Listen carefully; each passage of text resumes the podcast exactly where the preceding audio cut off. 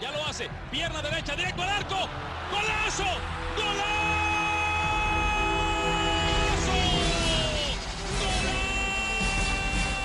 The world of football with a soccer perspective. This is Soccer Today with Dwayne Rollins and Kevin Laramie, live on the Sports Podcasting Network. Good day, good night, and welcome to Soccer Today for Friday, September 27th. 2019. I'm Kevin Laramie, joined by Dwayne Rollins.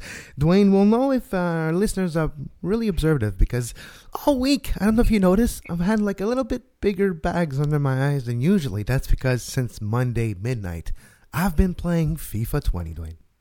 Uh, yes, he has. Been. I can attest to this. Normally, Kevin's very responsive in the mornings when I text him ideas, as I'm, you know, on the bus at seven in the morning texting stuff. But radio silence till about 9.30 a lot of days this week so that, that's oh yeah fifa dropped okay yeah don't worry kevin's okay he'll he'll he'll surface eventually and uh, everything will be fine Exactly, and everything is fine. And Dwayne, I'll let you ask me a few questions about FIFA, but this is the one show of the year that I'm really excited to do. I'm always excited to do shows. That's not true, but FIFA 20 is something that is bigger than a video game. It's a, it's a community. It's a, it's a lifestyle, pretty much nowadays and I've been playing a lot since Monday. And of course, we'll, we'll go with the weekend review, uh, weekend preview at the end, uh, second half of the show. We'll look at the games in Europe and, of course, games in Major League Soccer. But Dwayne, FIFA 20 has been a fun, uh, a fun experience this week.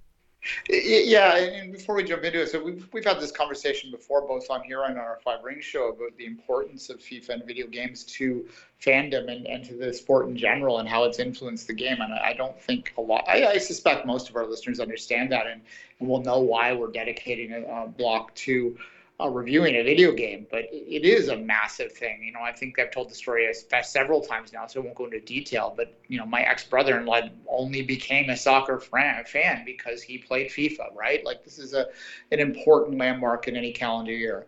Um, football manager also is, and, and that's why I'm more on that end of things. Uh, it's a different kind of fan that gets into that. They're not becoming yeah. fans; they they're they've been fans. fans at that point. But. Yeah, but you know when you mention it's it's for me, it's the new gateway for soccer fandom. And I have been playing FIFA since FIFA 09, like hardcore. I started playing hardcore FIFA 11, I would say.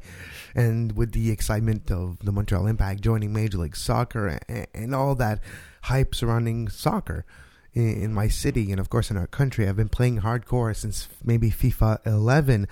But it has become a gateway often Dwayne people ask me, Kevin, how come you know the team in the third division that plays in Portsmouth? Well, it's because I played with them when I was bored at 2 a.m. in the morning on a random Tuesday in 2012. So that's exactly why. It is because you find ways to discover club, discover teams. And I had a great experience in FIFA 19. I barely mentioned it when we talked about Bury, uh, Bury uh, folding a few, being expelled from the league a couple of weeks ago, Dwayne. But I discovered this club a year ago to this day. They were the club that I was going through League Two clubs to, to start a manager career mode with and to progress and make him go to the, to, to the Premier League, which is kind of uh, ironic that last week I qualified Bury for the Premier League.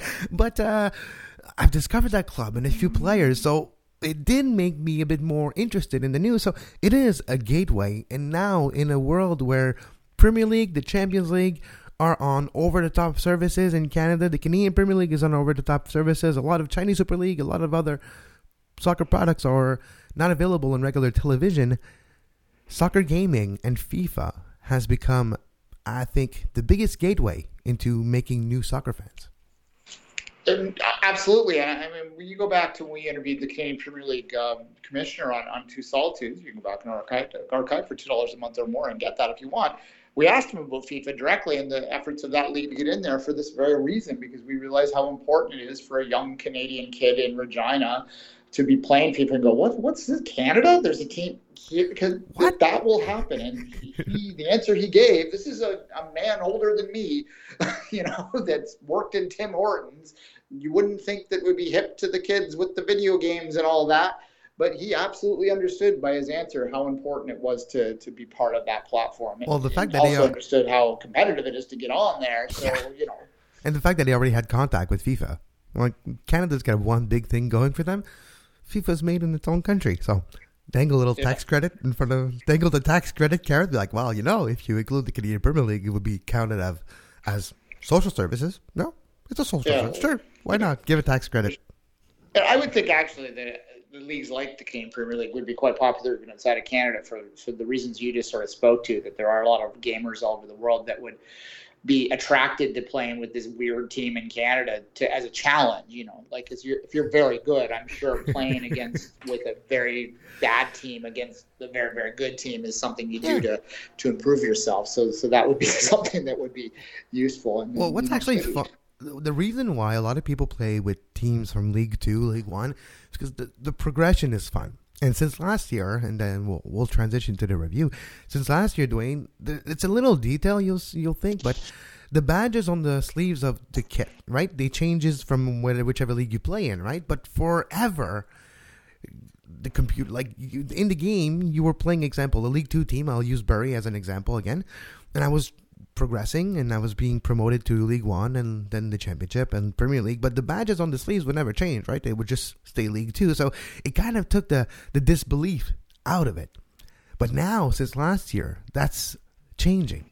So, example, well, I did something last year, and I did it. Uh, started this week too, but a manager career where you can import a club in any other league. So, I import the Impact in League Two in England, but then you have the the the, the shirt of the Impact with the League Two logo, and then you play an FA Cup game, and you have the Impact with the FA Cup logo on the sleeve. It sounds silly. It's so satisfying and rewarding to see. It, it's hard to explain, but the same thing goes for taking your team from League Two to the Premier League and you see the club and I wish there was more you could do and we'll get into it in the career mode. I wish you could example you have a team Bury, you have a Bury Stadium, 10,000 people, not even. I wish when you progress and you get promoted, you get to the Premier League. I wish you could just build a stadium, buy a stadium, whatever.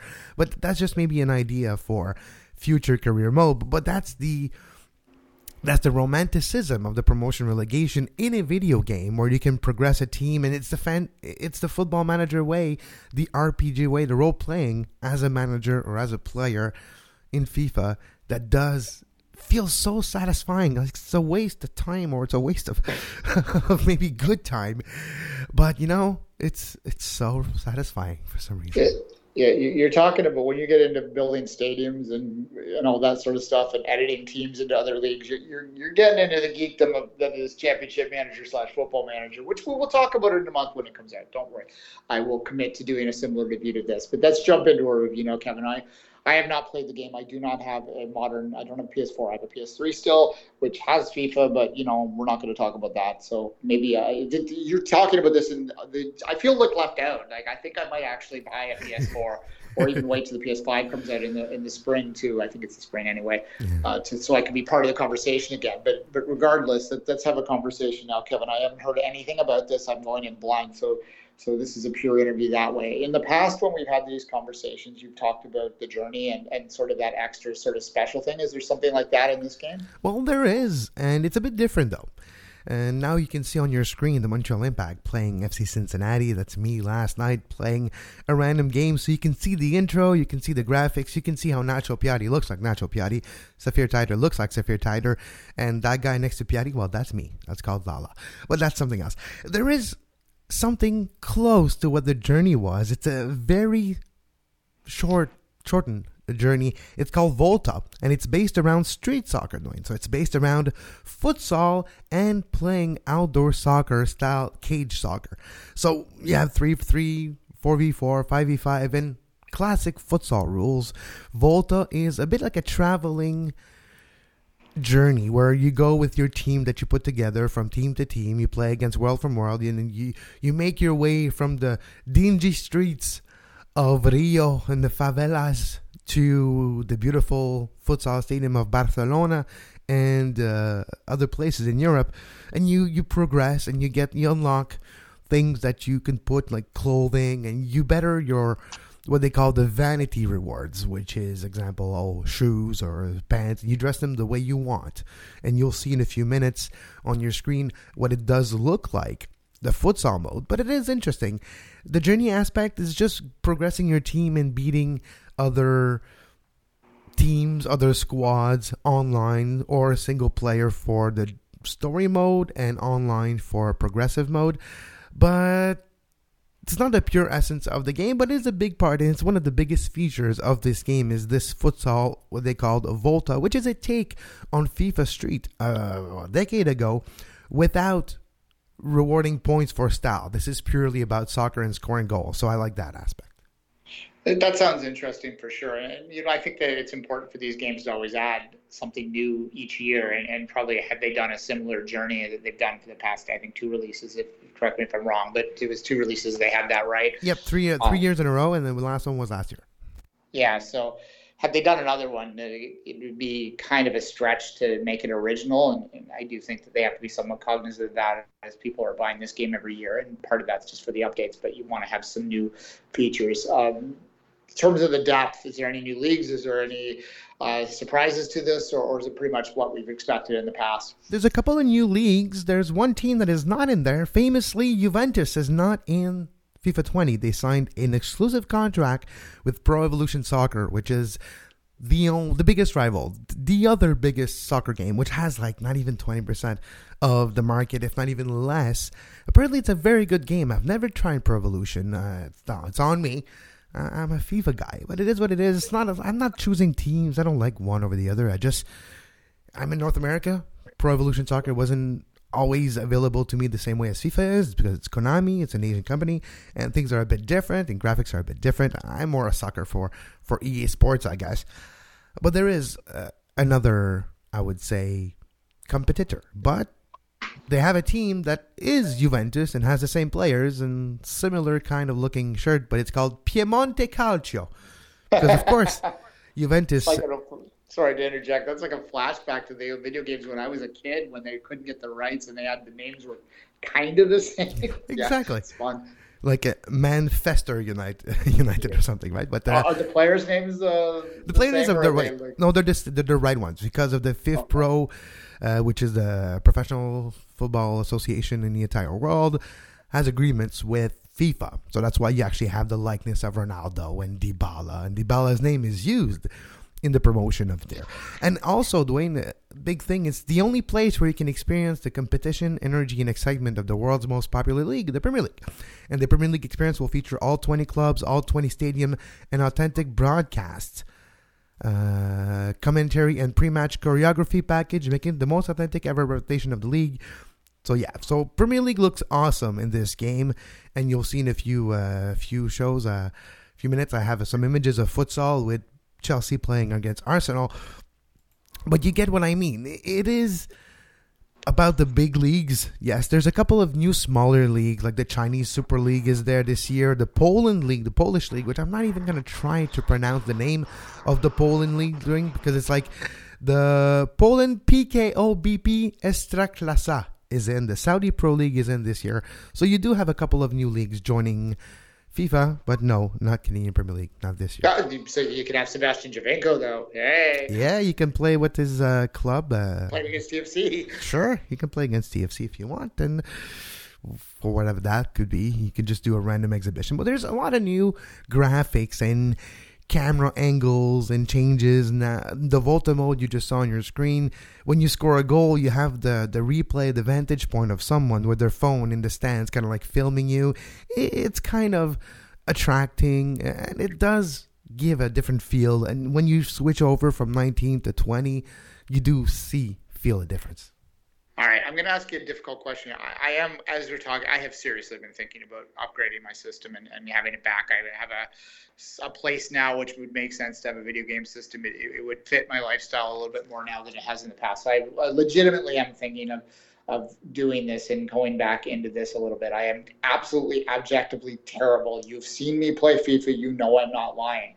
How hard would it be for someone like me who is oh not played in many years or someone who is brand new to gaming to jump in and be not like to enjoy themselves? Are, are the controls so difficult now that, it is like a gateway? It's a, a gatekeeper to entry, or, mm. or are there ways to play this game and learn it so that you can feel that you're not embarrassing yourself when you play? Oh, for sure, there's going to be a learning curve, but I think because you haven't played 19 18 and probably 17, you're not going to be as disadvantaged as the players moving in because you're not used to other things, right? You're just used to the, nothing yet. So there's that. In FIFA 20, the speed aspect of players is very different. In FIFA 19, even though example, I'll use an MLS example so you can understand, you would have a Dominic Oduro super fast you come in well 19 that's okay FIFA 17 Dominic Oduro super fast running at your defenders. And your defender even though they're not as fast they were able to almost catch up to him and stop him from just walking all around them. And that's kind of like not realistic. But this year in FIFA 20 as you can see right now on your screen when you come with pace with speed at a defender if he misses his first step if he's not adjusting correctly to your your trajectory towards him, you're just gonna blow by him like you would in real life. The speed aspect is eh, has been redefined and is they got it. I wouldn't say right. It's not realistic, 100, percent but it's closer to it than it was in FIFA 19. That being said, defending has been I wouldn't say upgraded, but has been a revamped. You defend in a more realistic way. You don't just run at defenders, press slide tackle, and hope for the best you actually have to, to pace yourself. You defend more like you would in Europe as an actual player than you would in Major League Soccer. You don't just attack. You give the guy a yard or two of space. You look at his hips and you see where he's going, and you try to to counteract there. But if you get beat by speed, which you, in real life, if you do get beat by speed, the player is going to have an advantage. It's the same. So those graphics, the speed aspect really makes a big difference. But what makes a big difference too is the ball graphics the realism of the ball. When it hits the grass, you see the ball lose speed, so you have to kick it a little bit more. so it makes everything feels a bit more chaotic, but in real life, that's what it is. So that's chaotic is not the right word. It's not chaotic per se, but it is just more, just random as it would in real life. It, it does happen sometimes that the ball just bounces a bit weirdly off the ball. Where you, you get those realistic feature in this game. But to go back to your question, the controls, of course, are easy but it can be complicated too. They could be easy if you just press pass and shoot and you don't try to do finesse shots, you don't try to do strafe dribbling, which isn't something new. You hit a button, then you you uh, slap the joystick one way and your player is gonna roll the ball on one side or the other to give you more space and then you can run. There's a lot of complicated maneuvers you can do using different controls than just a shoot and a pass button, but you can get around it if you just want to play easily. Normally, playing just pass and shoot. Don't use all the complicated controls, but if you want to, they are there to be used as well. I'm sure if you're someone who just wants to play pass and shoot, you can probably play the uh, you know the, the AI, the computer at a low level, and, yeah, and have yeah. some fun with it. Is, is what I would expect.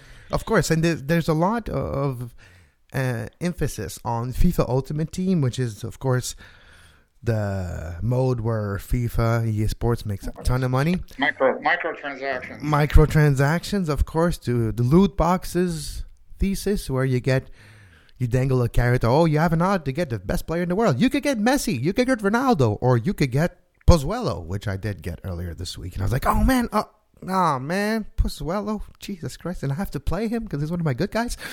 But yeah, you never know what you're gonna get in the packs.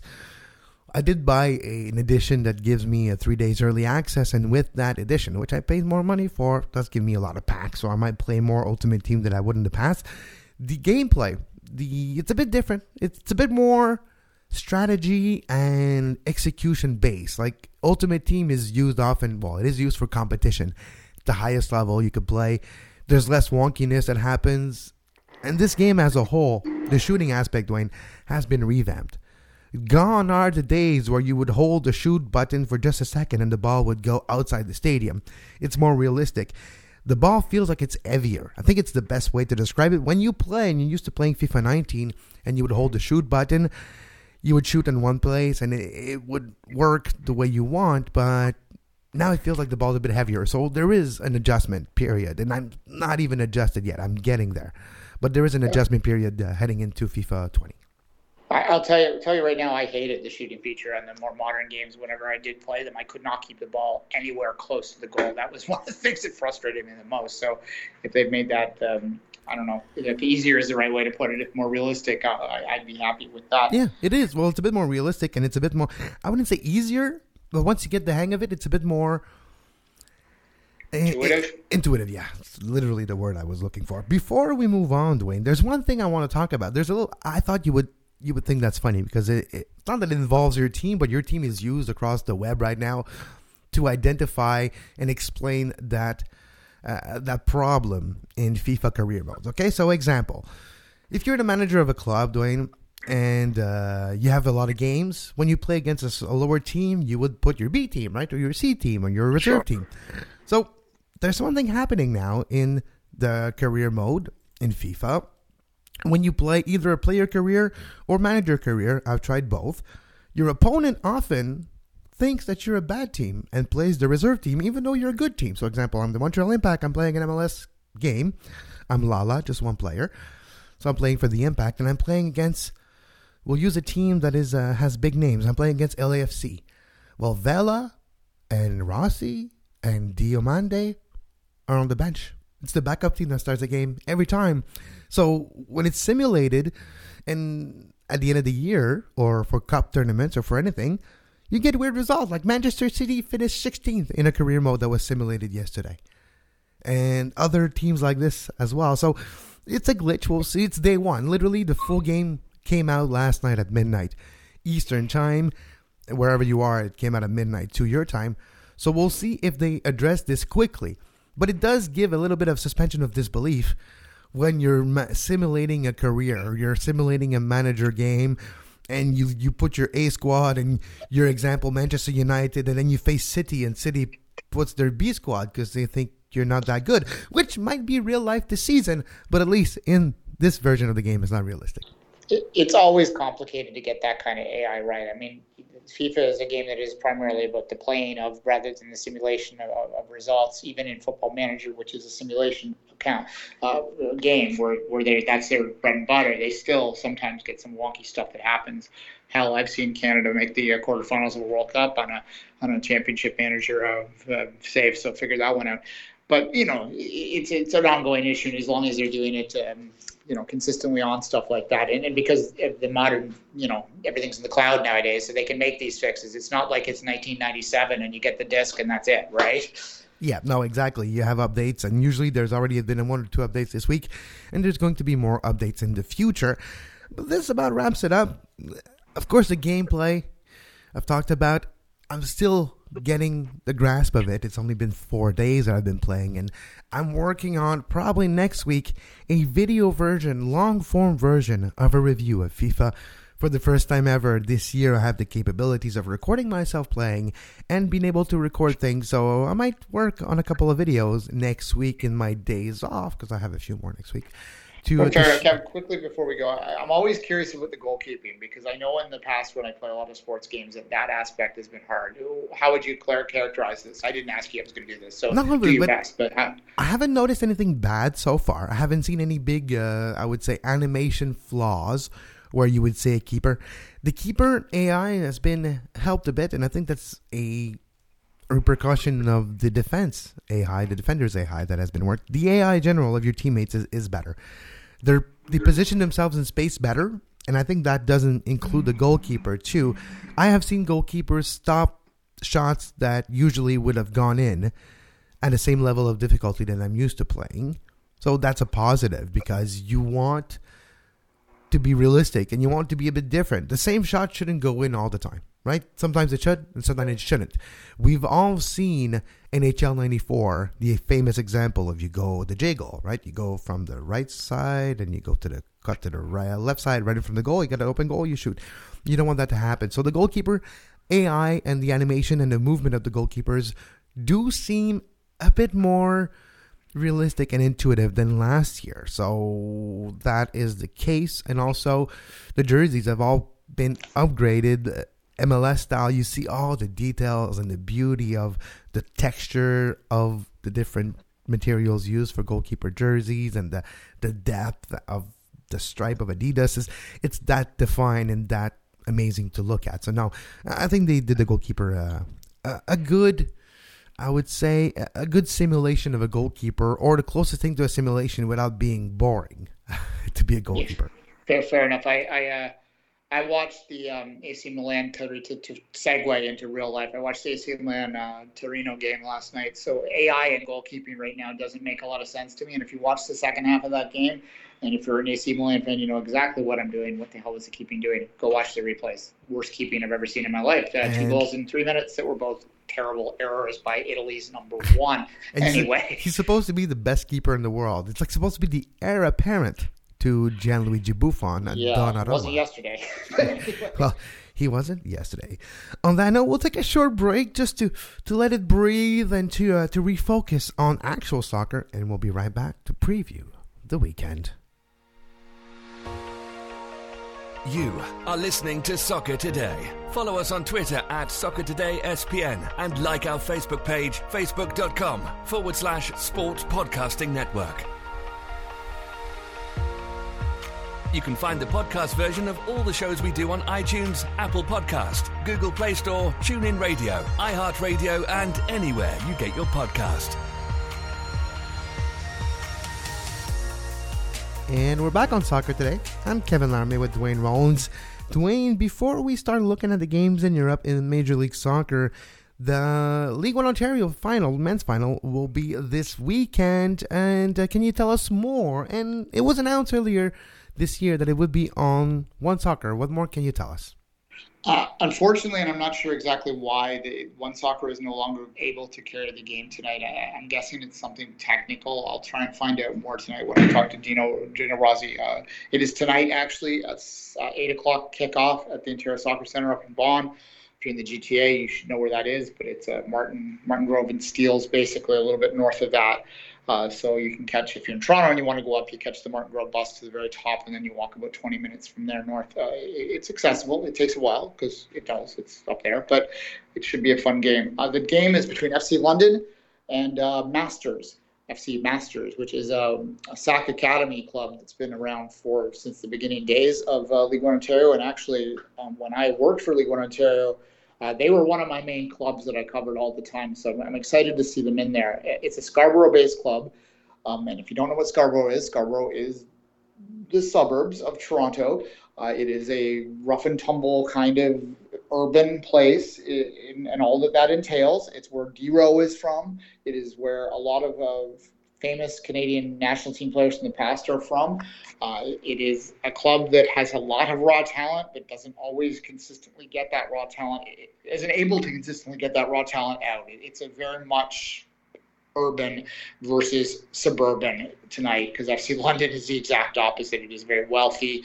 Uh, rich club from a plum like a you know tree lined sort of streets and all that sort of stuff. So this really truly is like the blue what collar you dream of when you're setting it up from a marketing perspective. So blue collar versus white collar, who wins? Yeah, precisely, and, and and it should be you know, and it's also you know a heavy favorite in, in FC London. They are pretty much they haven't won a League One Ontario championship yet. Uh, but they have been in the final before. Uh, they have always consistently been near the top. Their women's team is the powerhouse of the women's side of things. Uh, this would represent uh, a double for them um, if they were to get this job done and uh, it'd be a phenomenal season for FC London as a club, and, and I think that they would relish the opportunity to to take a shot in the in the Voyageurs Cup. Of course, the winner of tonight will go to the Voyageurs Cup next year, so it's it's a big deal that way as well. Um, Masters, as I said, it, it's an underdog upset story. This is a great great news for a club that has a lot of raw talent, but hasn't always had the ability to get things together. They, they just last thought on it. Masters plays in um, this public park that is up in the middle of nowhere. And sometimes you have to fight with the softball people to get on the field in time and the lights don't sometimes work. It, it, it's i don't want to over romanticize it but it kind of is romantic that they've made it here. It, it's, it's a fun story that way. Yeah. You and i don't have the same definition of romantic but that's okay. Uh, i, I kind of like that too. It's the the real world aspect of soccer yeah. and what can happen. Oh, oh and, it uh, is. I hated covering games up there. I'm not going to lie, but it's because it was so hard to get to, and, and I would my responsibility was make sure the lights went off, and they just sometimes randomly turn off. it's, like, it's your responsibility, but you have like nothing you can do to affect it. You're like, yeah, it's my responsibility, but it goes well or not, it ain't my fault. So that there's a difference. L'Amoreaux, they play at L'Amoreaux. That's the name of the stadium, anyway. Also, Forge of the Canadian Premier League can clinch the spot in the final this weekend. We all know it's going to be Forge Cavalry. But it can be official, and maybe they can start selling tickets after this weekend when Forge, uh, with a win or a point, I believe, can clinch their spot in the Canadian Premier League final for the first year of existence. Yeah, precisely. Well, it has clearly been. I was having a conversation uh, yesterday with someone uh, associated with it. I tweeted a couple bit of news bits from it as well. If you want to look at my Twitter feed, and uh, we'll talk more about all this stuff on Tuesday on Two Solitudes, which I've also already hawked once today, so I won't bother bore you too much. Uh, Two dollars a month. Patreon.com slash sports yes. podcast network. Exactly. But uh, really what I what they said and what I agree with is both Forge and Cavalry have been so clearly a step above the rest of the league. And you know, we were given our classifications. We think that both Forge and Cavalry would be very solid USL playoff teams. The rest of them probably would be struggling near the champion, the League One USL level, but that's fine for a start of this league. And it's good that they have these two dominant programs that have proven, you know, proof of concept. They both have clubs that are fed into it, and and I think that that really is the best news from the Canadian Premier League in the first year is that the two clubs that had this existing infrastructure and had these clubs that were doing great things on the development side have been rewarded by being two clearly the two best teams in the league this year.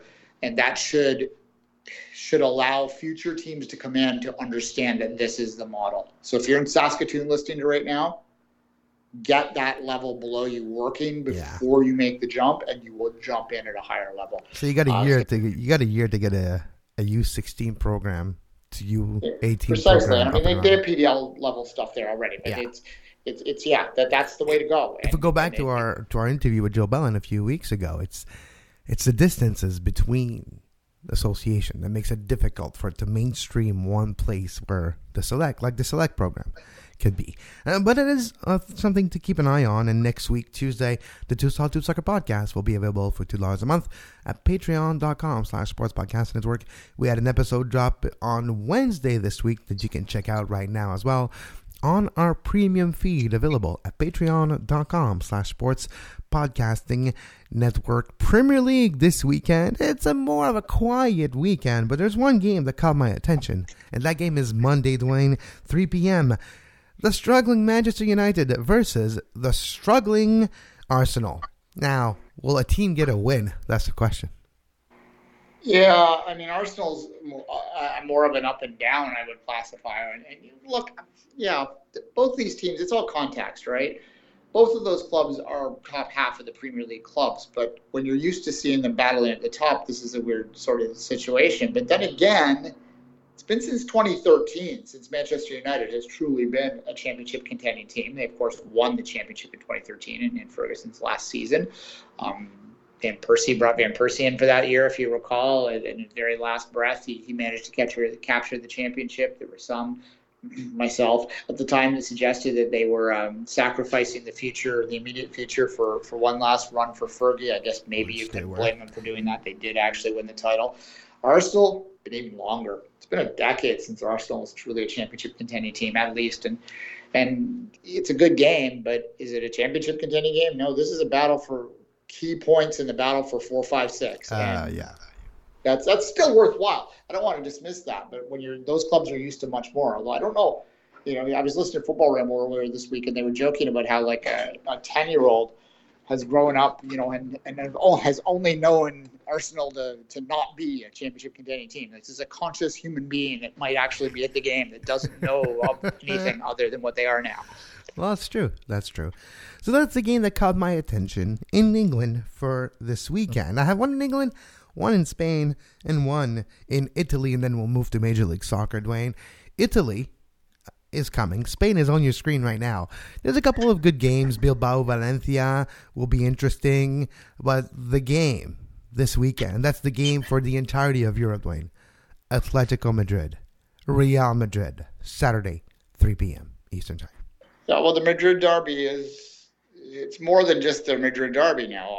I think that realistically, with Barca's struggles, it, it's and you look at Real Madrid, which actually has with a couple wins in the league now found itself back on top um, it's a battle for the championship. It's a battle what you think these two teams might be the two teams battling out at the end. So yeah, huge game.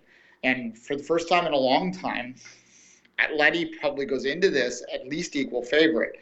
That's not something they're used to. They are very much used to being the plucky underdog that is more supported by the locals in, in Madrid. You know, they, they have that chip on their shoulder as, as the smaller of the two teams, but the team that has more blue collar and more local support, like it reminds me of another team that another dynamic that no longer exists, but used to um, a little bit further north in England that I'm talking about in blue and red there. But it's it's a very similar dynamic. But for the first time in a long time, they might actually be on equal footing and and have an opportunity to knock them off. But if you look at the history of Atleti and Real Madrid, it's not very pretty for the underdogs in that one. So, so yeah. big game there. Big game there. Now moving to Italy. No, I'm not gonna choose Piemonte Calcio versus SPAL uh, tomorrow. My choice of game of the week for Italy. Sunday, 9 a.m. So uh, just before going to church, or instead of going to church, if you go to church, or if you don't, might be the church for you. you know? that's Church of Football, baby. That's a good name for a show. I think it exists already. Udinese, Bologna, 9 a.m. Sunday. No, it's not because Joey Saputo and the owner of the Montreal Impact owns Bologna, but Bologna is a feel-good story in, in Serie A so far this year. They were second last week before the games this weekend, and I haven't looked at the standings since. But Udinese, Bologna, for me, is a t- two teams that were similar in th- their rankings or hierarchy in Serie A. Now, with the great amount of money invested by Joey Saputo and Walter Sabatini in Bologna this offseason, Bologna is a bit more top five team right now. So, Bologna Udinese is my third game of the weekend in Europe this weekend. Sonia Mizio's Udinese. Uh, she'll she'd be happy to tell us now that uh, the original team wears the black and white stripes uh, before before Juve. Um, anyway, that's uh, Sonia's team if you don't know. Uh, yeah, that uh, Bologna would be interesting to watch that one. Serie A, this is what I'll say in general.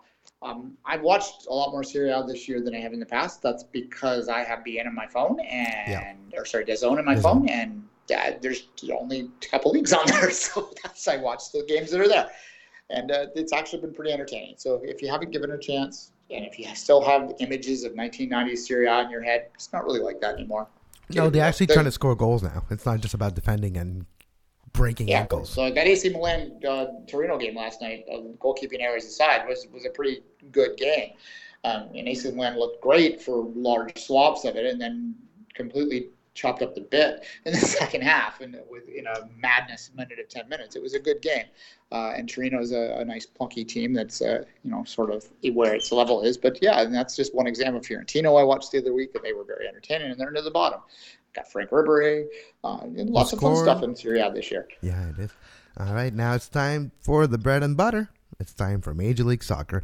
New York Red Bulls, DC United. All the games in the Eastern Conference are at 5 p.m. All the games in the Western Conference are at 7:30 p.m. both Eastern Time. New York Red Bulls, DC United, the Montreal Impact, Atlanta United, New England, NYCFC, Chicago, Toronto FC, Columbus, Philadelphia, and Cincinnati, Orlando in the Eastern Conference. Which game, of course, you're going to say Toronto, I, I imagine, but out of those six games, which one tickles your fancy? Game, right? It's that's the big one there in terms of the rivalry and, and where they stand in the standings. Which I one? Mean, you just you just cut out for a second, so I just want to make sure the listeners uh, heard you. It, yeah, sorry, I, I said the DC. I'm going to be watching DC to be. It, it all comes down to the playoff battles at this point, right? You know, you mentioned Toronto. You know, I wouldn't say a neutral would be all that interested in Toronto Fire, but uh, although it is the last time, you know, the second is it the last? I think it is the last game at uh, uh, Toyota Park, is it not, or do they play the last week as well? I'm not sure. But... Uh, let me just check in a second. Uh, so I'll check and I'll give you the answer in a couple minutes. Yeah, I was just saying you're going to be looking in the middle of both the East and the West. That's where the battles still remain. Well, it's more towards the bottom of the West and in the middle of the East. That's where the interesting stuff lies. So you want to know what DC, New York, Toronto are doing. You want to see what uh, whatever the hell who wants to grab hold of the rings in the western side of the conference, which has suddenly become yeah, every bit as, as hard to find wins in as the East. So and it is the last game at Toyota Park ever, moving to Soldier Field next year in proper Chicago. So for the Chicago Fire, it's the last go around in Bridgeview. Yeah, well, Bridgeview. Hopefully they Bridgeview FC USL, Chicago Fire's sure. reserve team. They, they, they've got to use that stadium for something, surely, right? I have a good idea of what to do with that stadium, but it does involve the soccer team. It involves a big, big, big machinery and uh, Wrecking Ball. But well, I, I, like the stadium. I know you saw Rap there. You've never been I, there before. I like the design of the stadium. Is what I'll say. The bowl is it's a nice solid bowl. fine. The end zone though looks kind of wonky.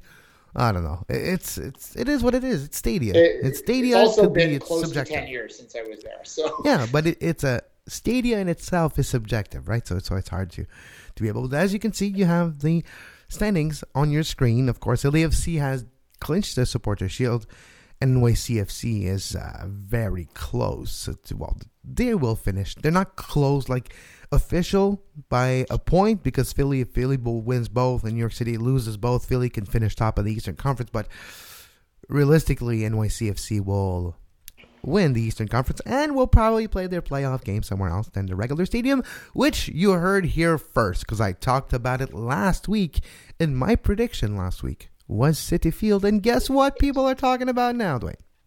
To Citi Field. Well, I mean, the only other logical place is, is Red Bull Arena, which is actually the best choice that they have. That's But it, hilarious. it's the same as the best choice for the Impact to play a game if they had to move it in the In CCL Toronto, to yeah. Field. But they're not going to do that for, Which- for obvious reasons. They're going to the Olympic Stadium. The president kind of mentioned it yesterday. So February Olympic Stadium. Let's make history. Now, Boy, this do you paint the lines correctly? uh, hopefully this time, yes. There's been many games at an Olympic Stadium, and only once that that happened. So, I swear to God, it was to sell more beer. I Ah, might have worked. Might have worked. Oh, it did. Oh, trust me, it did. Let's now look at the Western Conference this weekend. Games are Sunday, 7:30 p.m. in the Western Conference. Minnesota, LAFC, Colorado FC Dallas, LA Galaxy Vancouver, San Jose Seattle, Real Salt Lake Houston, and Sporting Kansas City Portland. What's fascinating here, Duane, is we need to look at the the standings before we can actually even continue to talk about these teams because it's kind of crazy what's going on. Salt Lake, Portland, FC Dallas, and San Jose are battling for three playoff spots. One team will be left out, and when the loss midweek of the Earthquakes, the Earthquakes might be the team being left out. But Salt Lake, Portland, and Dallas all want to be in the playoffs, but none wants to make sure that they are in the playoffs because they all lost midweek. And FC Dallas actually didn't play, and they got the most amount of advantages from this week. But you know, one of these four teams will not make the playoffs, and then we go back to where they're playing. So let's take a look at Real Salt Lake. Real Salt Lake and their game against the Dynamo. They're in Salt Lake. Realistically, you would think Salt Lake would get the win here. You would hope, yeah. And RSL has been a funny club. I actually, they were second place a few weeks ago, and then now they are where they are. That's how tight the West has been. And I think they're a funny sleeper team with the sort of turmoil they had in the middle of the year. They kind of fought through it, and then they do this. They, they kind of struggle for a little bit. Dallas, on the other end, you talk about Dallas, I think they'd be perfectly happy to sort of sneak into seventh place considering all the changes they made in the off seasons. Um, but the rest of the teams, Portland and teams like that, like if they don't, if Portland doesn't make playoffs, they got to blow things up, really. Well, with the Yeah. the Valeri situation where Yeah. they don't want to pay him and he doesn't want to basically already it's said reset goodbye. button time if they don't Yeah. make playoffs, in my mind. Yeah, well, it's kind of true. So we'll see. And uh, of course, we also have uh, Portland. Portland are facing Kansas City. Even though it's on the road, Portland should take care of this if they want an opportunity to be in the playoffs. But San Jose is at home, but against the Sounders. San Jose lost four straight games. They could San miss Jose- the Sorry, playoffs. ahead. I was gonna say they could miss the playoffs after having one of the best middle of the season in the first beginning to the midseason in the entire league. They could miss the playoffs. Yeah, I, I, I we talked about this last week, and I look first off, a couple thoughts on this. San Jose has clearly done very well considering how low they were last year. So that's the first thing. Uh, even if they finished eighth, it really it's going to be disappointing to their fans for sure. Uh, Wondolowski is probably you know he's nearing the end. They want to have one last playoff run for it, um, all that sort of good stuff. But realistically, you got to look at that as progress. And, and you know, in the off season, they they build upon what they've done. But I think the teams figured them out. They have a very unique style of play, and in the CCL last year for Chivas, uh, it was very difficult for teams to adjust. Saw it firsthand in the first leg at BMO. It, it was confusing the hell out of out of a TFC team that was flying at the time. So that's what they did for they, they caught teams off guard. But then the tape gets there and people start to see it, they start to prepare for it, and then the talent level starts to matter. Now, if you can combine that talent level with that sort of unconventional play and the intensity that it brings, then I think that they could really have something something positive moving forward next year. And you know, when we do our predictions in March, can't believe I'm thinking that far ahead, but when we do, you know, probably probably if they add the right players, we're we're looking at them as a playoff team next year. But I, I sort of saw this coming about three weeks out. They they quietly they were as good as they were. Everyone was talking about them when they were doing well. No one was talking about them you know, on August 20th when they had lost a couple, you know, September 1st, and like, hey, you notice San Jose kind of fallen again? Yeah, I, I think that they're finding their level, and, and they should yeah. look at the positives overall. Yeah, they should quickly. We'll just finish this here, Duane. Colorado and Dallas are facing each other on Sunday, and that's fascinating because Colorado, if they win two games, they can still be eliminated because of the goal differential. They are minus six. They conceded six goals. If they win two games, they would have 13 wins. And Dallas, if they continue there and they lose two games, so it could be very close. Colorado could make the playoff. They're not eliminated yet, but they're very close. They're five points behind San Jose, and they're six points behind Dallas. They need Dallas to lose both their games remaining, and they need to win both their games. But Colorado, they were far from the playoffs, and now they're still one of the last teams not eliminated in the Western Conference. So of course, if uh, it's easy to say now, if you would have fired Anthony Hudson a couple weeks earlier, bringing Robin Fraser a couple weeks earlier, maybe today you're in the playoff conversation. But out of FC Dallas, because I believe Real Salt Lake 47 points is safe. Now it goes to Portland. Portland has 13 wins, so regardless of what happens in the next two games, they might have a win more than Dallas. So if there's a tiebreaker there, Portland, like we might have a three team tiebreaker. Portland, Dallas, and San Jose might be equal on points at the end of the season. But because of the differential and the win, we'll see who makes it. Portland, I believe, will make it. So there's only one spot left in my mind, and it's going to be between Dallas and San Jose. The question is, can Dallas beat Colorado on the road? Colorado's been playing really well under Robin Fraser. And can San Jose beat Seattle at home? Who's going to make the playoffs between those two teams, Duane? Um, I have a sneaky feeling Dallas will be the last team in. Um, I, I, I I said or sort of implied why a minute ago. Uh, I'll tell you this though, you, you mentioned Colorado's not likely. They're like a one percent chance at this point. Um, but if they were to somehow, by miracle, find their way in, I don't think anyone wants to play them because of the style they've been on. But I, I would be pegging Dallas to, to grab that last spot, and, probably with Portland as well. So that's who I think is going to get in. But uh, who God knows, who knows, who knows in this league, right? It's, it's a mess in the middle. The other thing you got to look for, two last thoughts for the day, quickly. For those that don't know, I know a lot of people they don't like to ask these questions. They don't want to seem dumb, so I'll tell you. First tiebreaker is win. Second tiebreaker is goal down. That's how it does. So just look at the win column as your first tiebreaker. That's the most important thing, and then goal differential from there. Um, most teams are very similar in the goal differential around there as well. Um, the other thing I wanted to say is uh, I forgot now, so uh, I'm just going to move on and uh, say, uh, Kevin, you, you can take us to close if you like. We have a big weekend of soccer in front of us. Duane and I will watch all the soccer we can, and we'll be back on Monday to give you our thoughts of the world of football with a soccer perspective. You can follow Duane on social media at 24th Minute and myself at Kev Larme and this show at Soccer Today. SPN live Monday to Friday, 11 a.m. Eastern or close to it on our Twitter feed. You can find the podcast version anywhere you get your podcasts. And if you like what we do, please consider supporting us and helping us devote more time, more resources to what we do here at the Sports Podcasting Network. Patreon.com slash sports podcasting network. New tiers are in the work and we need to talk about it, but it's going to be probably November or December that we do the rollout. But again, we do appreciate your support over the years and thank you very much for doing so. And also, you can find a video replay of our show, YouTube, Twitter, Facebook, and anywhere you get your podcasts. Until Monday, as always, for Duane Rollins, I'm Kevin Larme. We wish you a great soccer. You can find the podcast version of all the shows we do on iTunes, Apple Podcast, Google Play Store, TuneIn Radio, iHeartRadio, and anywhere you get your podcast.